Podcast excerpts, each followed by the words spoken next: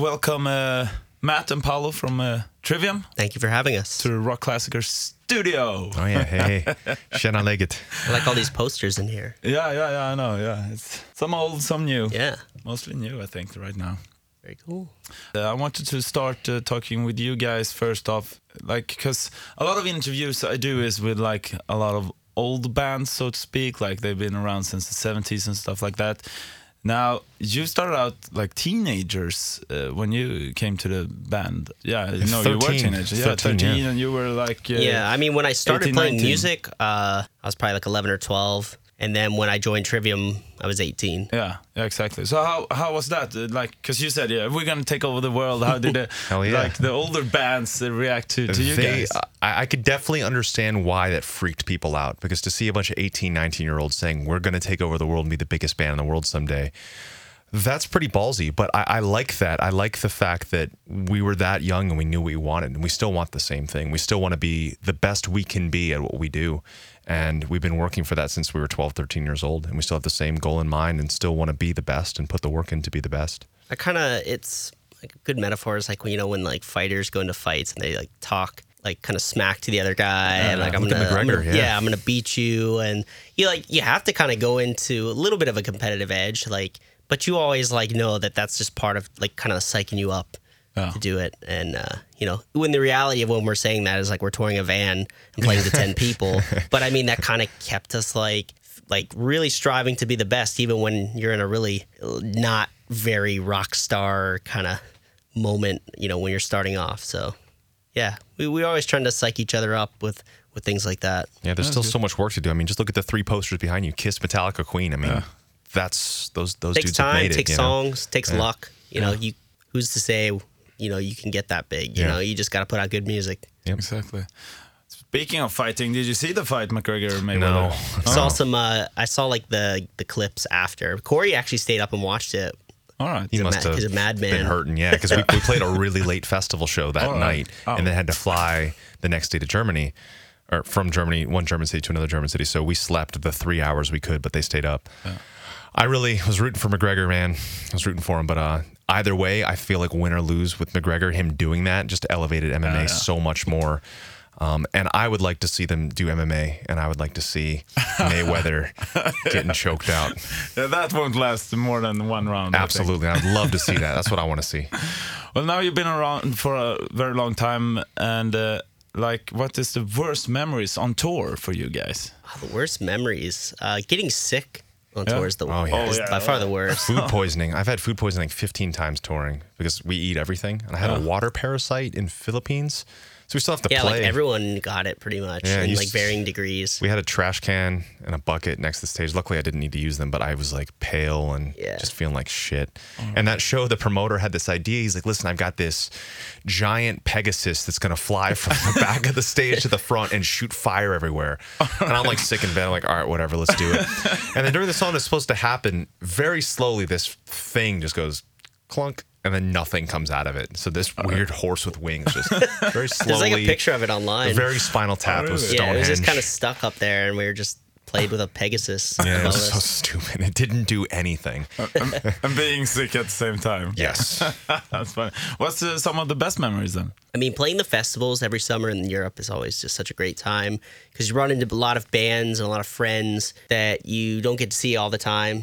And then you get to go out and play in front of a couple hundred thousand people, like Wacken. It's cool to see It's that we're. It's great to see this band is still growing. I mean, all these festivals we just played, we could feel the band is still rising up, which is awesome. Like Germany, particularly, started coming around for us on our fifth record. Like the UK and America blew up on the second, but then Germany wasn't until the fifth record. And it's great to see now how that's still growing. Like our festival slots keep getting higher, and you know, being able to play with really great bands. And the fact that people still want to talk to us, like yourself, that people want to talk to us about anything, is still pretty mind blowing. Yeah, I've never been to Wacken, but you were there uh, now, right? Yeah. great, greatest festival on earth, in, Yes. in our opinion. Yeah, that's crazy. because you don't. they- I love that they don't need to rely on anything mainstream to sell it out. The Emperor, you know, they were they were the headliner of the Oh night, yeah, which yeah, is yeah. They sell out direct. and I think next year is all, already sold out. yeah, it's so actually. Great. It's So about the experience, Yeah. I guess, that they, they metal sell. culture. Definitely. Uh, now, speaking of, uh, I, I checked up on Spotify actually, Mm-hmm. uh, like um, where your listener base is, and the highest one was Mexico City. Yeah.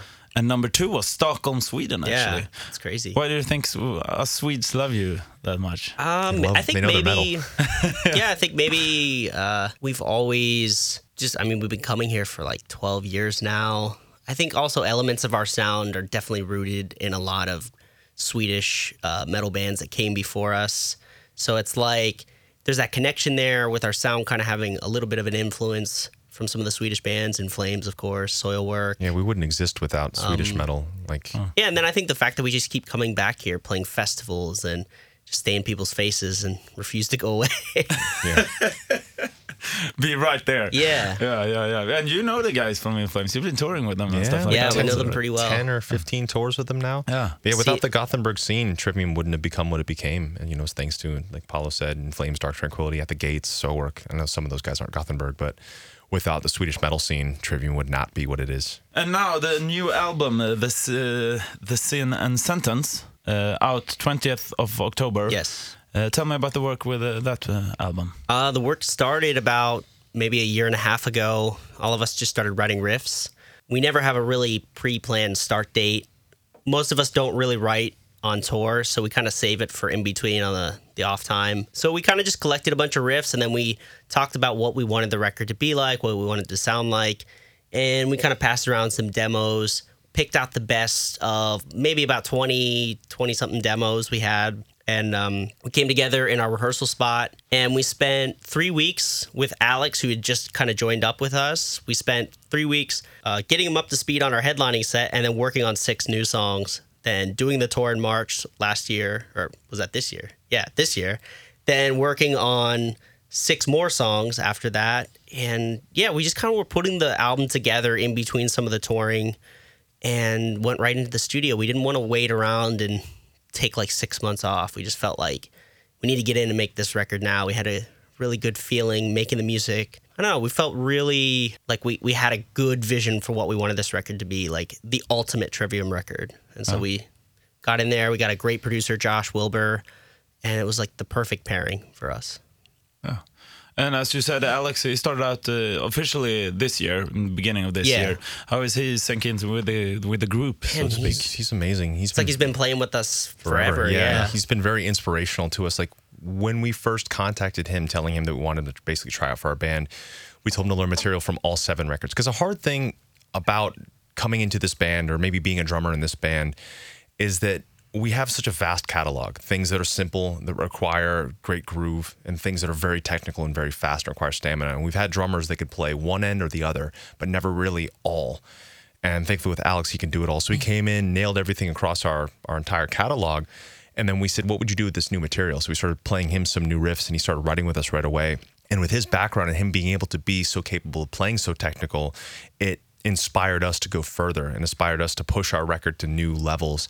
And when we were making this record, we said this has to be the best thing we've ever made, or there's no point in our band basically carrying on. Let's make this the best thing we can. And it's like Paolo said, it's as if he's been with us forever. So it's it's been really influential. I think he's also had experience with past bands that he's worked with, just filling in or doing tours where he hasn't had the ideal rehearsal. So he's had to learn songs on the fly, uh, learn songs with like very minimal rehearsal with bands.